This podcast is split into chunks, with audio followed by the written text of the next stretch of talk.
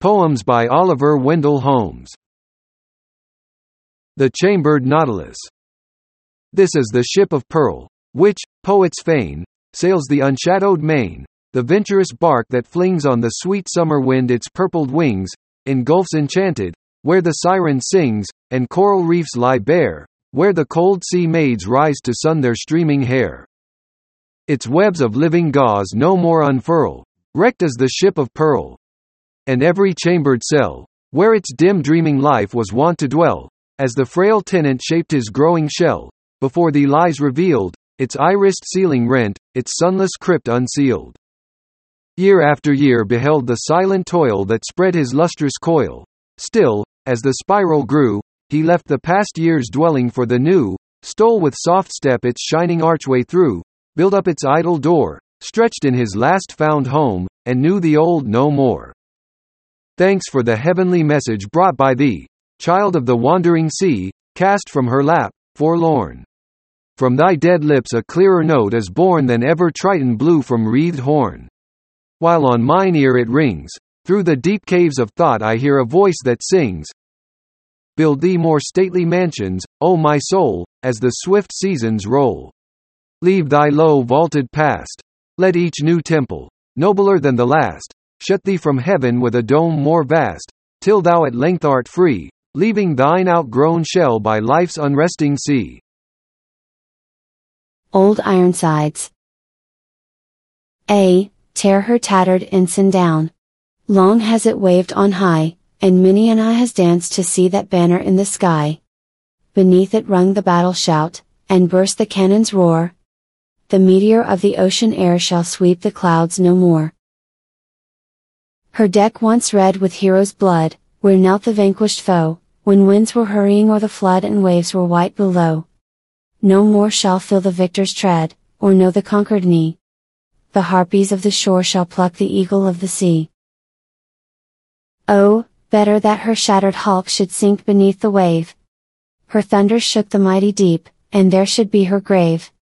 Nail to the mast her holy flag, set every threadbare sail, and give her to the god of storms, the lightning and the gale. The last leaf. I saw him once before, as he passed by the door, and again the pavement stones resound, as he totters o'er the ground, with his cane. They say that in his prime, Ere the pruning knife of time cut him down, not a better man was found by the crier on his round through the town.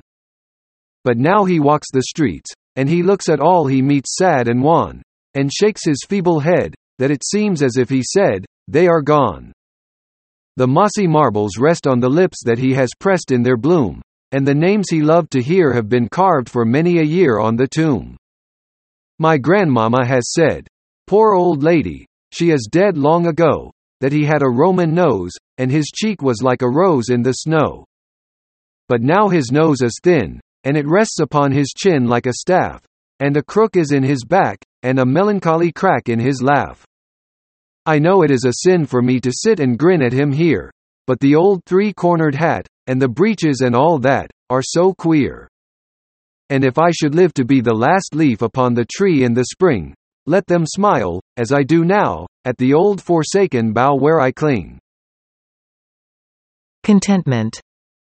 Little I ask, my wants are few, I only wish a hut of stone a very plain brown stone will do that I may call my own, and close at hand as such a one in yonder street that fronts the sun. Plain food is quite enough for me, three courses are as good as ten, if nature can subsist on three, thank heaven for three. Amen. I always thought cold victual nice, my choice would be vanilla ice. I care not much for gold or land. Give me a mortgage here and there, some good bank stock, some note of hand, or trifling railroad share, I only ask that fortune send a little more than I shall spend. Honors are silly toys, I know, and titles are but empty names. I would, perhaps, be plenipo, but only near St. James. I'm very sure first should not care to fill our gubernator's chair. Jewels are baubles, tis a sin to care for such unfruitful things. One good-sized diamond in a pin, some, not so large, in rings, a ruby, and a pearl, or so, will do for me, I laugh at show.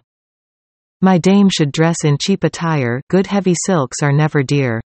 I own perhaps I might desire some shawls of true cashmere, some marrowy crepes of China silk, like wrinkled skins on scalded milk.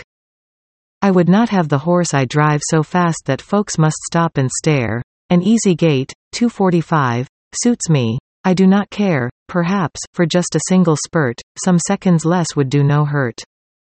Of pictures, I should like to own Titian's and Raphael's three or four. I love so much their style and tone, one Turner, and no more a landscape, foreground golden dirt, the sunshine painted with a squirt. Of books but few, some fifty score for daily use, and bound for wear, the rest upon an upper floor, some little luxury there of red Morocco's gilded gleam and vellum rich as country cream busts, cameos, gems, such things as these, which others often show for pride, I value for their power to please, and selfish churls deride. One Stradivarius, I confess, two meerschaums, I would fain possess. Wealth's wasteful tricks I will not learn, nor ape the glittering upstart fool, shall not carved tables serve my turn, but all must be of buhl. Give grasping pomp its double share, I ask but one recumbent chair. Thus humble let me live and die, nor long for Midas' golden touch. If heaven more generous gifts deny, I shall not miss them much, too grateful for the blessing lent of simple tastes and mind content.